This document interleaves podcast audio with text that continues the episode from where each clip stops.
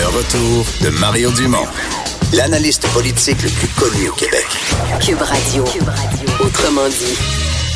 Ah Vincent nous en parlait il y a un instant, des pédiatres qui ont sonné l'alarme contre la surconsommation de, de Ritalin, mais qui là euh, amène un, autre aspect. On en parle avec Pierre-Claude Poulain, docteur pédiatre à l'hôpital de, de Saint-Georges en Beauce. Euh, bonjour, docteur Poulain. Bonjour, M. Dumont. Bon, euh, il y a une couple de semaines, vous aviez soulevé comme groupe de pédiatres la, réflexion plus générale au Québec, on prescrit peut-être trop de, de, Ritalin. Euh, là, vous amenez ça plus loin aujourd'hui dans une deuxième démarche, une deuxième intervention, entre autres sur le rôle dans tout ça des écrans, des jeux vidéo. Oui, oui. En fait, euh, on a envoyé une deuxième lettre dans les médias pour proposer des pistes de solutions parce qu'on voulait pas que ça n'ait fait que l'objet d'une nouvelle qui, avait duré 24 heures. On voulait qu'il se fasse quelque chose, que ça bouge, euh, puis que la, société fasse cet examen de conscience-là. Puis parmi les six recommandations il pourrait y en avoir plusieurs, mais nous autres, on a mis six recommandations. Il y en avait euh, une qui touchait les jeux vidéo, le temps d'écran en général, puis il y en avait une autre qui touchait l'activité physique aussi. Ils vont un petit peu ensemble, hein, parce que j'ai l'impression que, tu sais, si on prend pour acquis qu'un jeune, il a son temps, il a son temps à l'école, il a son temps assis à table en train de manger. Quand on divise son temps, il reste le temps de loisir, puis là, dans le fond, si on le passe tout, si on le passe complètement devant un écran, ben, on fait plus d'activité physique. C'est un peu ça, là. Vous avez tout à fait raison. Vous avez tout à fait raison. Puis il y a un autre problème. On n'est pas ici pour parler de ça aujourd'hui, mais il y a un autre problème qui pointe dans, auprès des enfants des adolescents, c'est l'embonpoint, l'excès de poids, l'obésité même, qui euh, ça c'est un problème nord-américain, c'est un problème des civilisations riches. On en voit de plus en plus. Puis je pense que l'abus du temps d'écran, le manque d'exercice, c'est évident que ça va avec ça aussi. Ouais. Euh, là, vous êtes allé jusqu'à suggérer euh, avec le, député euh, du Parti québécois, Sylvain Gaudreau, qu'on puisse avoir une commission parlementaire pour regarder l'ensemble de ça. Qu'est-ce qu'on fait avec nos enfants qui ont des troubles du déficit de l'attention? Qu'est-ce qu'on fait avec le, la, solution pharmacologique? Est-ce qu'elle a été exagérée, etc.? il semble que même le ministre Carman, le ministre responsable, est intéressé à étudier la question à l'Assemblée nationale. C'est une bonne nouvelle? C'est une excellente nouvelle. C'est peut-être euh, finalement c'est peut-être le geste le plus important. Ça, ça va avec cette espèce de, de moment de réflexion qu'on demande à la société au sujet de comment on s'occupe de, de, nos enfants. Puis sans être politicien, je pense que l'Assemblée nationale, où il y a des députés qui représentent toutes les régions du Québec, toutes les strates de la population, puis qui vont entendre euh, que les, les, experts et les non-experts vont venir leur dire sur cette problématique-là. Je pense que c'est une excellente chose. Je suis vraiment, si ça se réalise, je suis vraiment très content. Mm-hmm. on avait la discussion, parce qu'on a parlé du sujet plus tôt dans l'émission, on avait la discussion sur euh, euh, les autres, ceux qui ont vraiment un problème, c'est-à-dire où le, le, TDAH est vraiment, comme on dit, chimique, donc requiert la solution pharmacologique, là où la, solution pharmacologique est la bonne. On disait toute cette discussion-là fait que ces, ces gens-là se sentent un peu comme euh, ostracisés ou ont de la misère à en parler. S'ils en discutent dans leur famille, ils se font tout de suite dire, ben voyons, on a le ritalin, il s'en prescrit bien trop. c'est pas simple quand même, hein?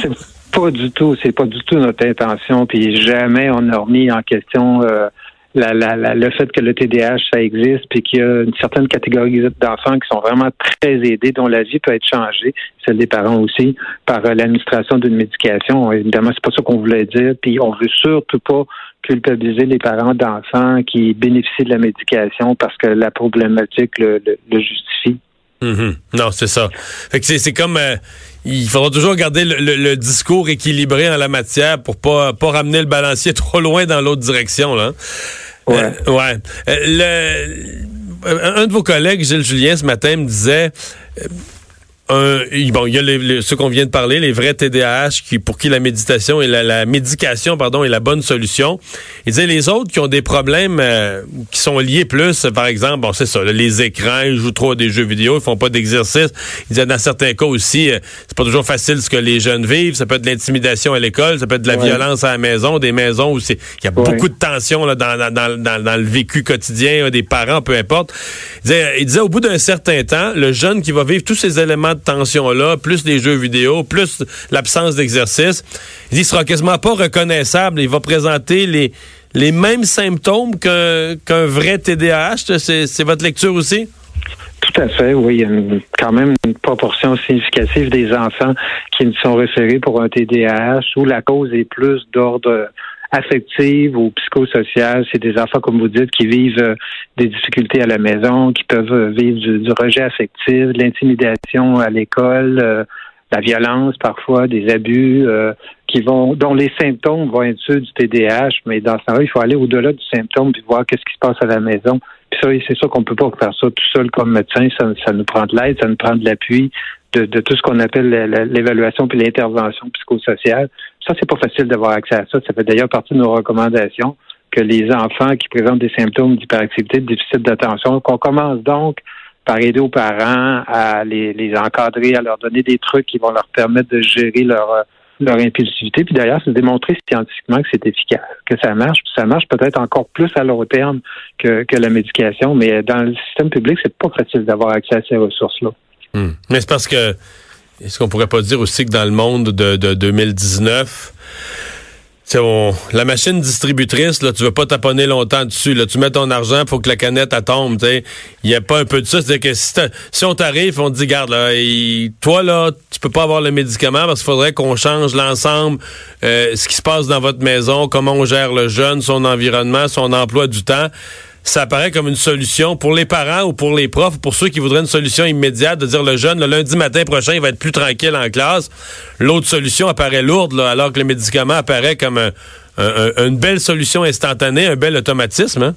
Vous avez raison, hein. c'est facile de sauter sur euh, la médication. Le problème avec la médication, c'est qu'elle est peut-être trop efficace.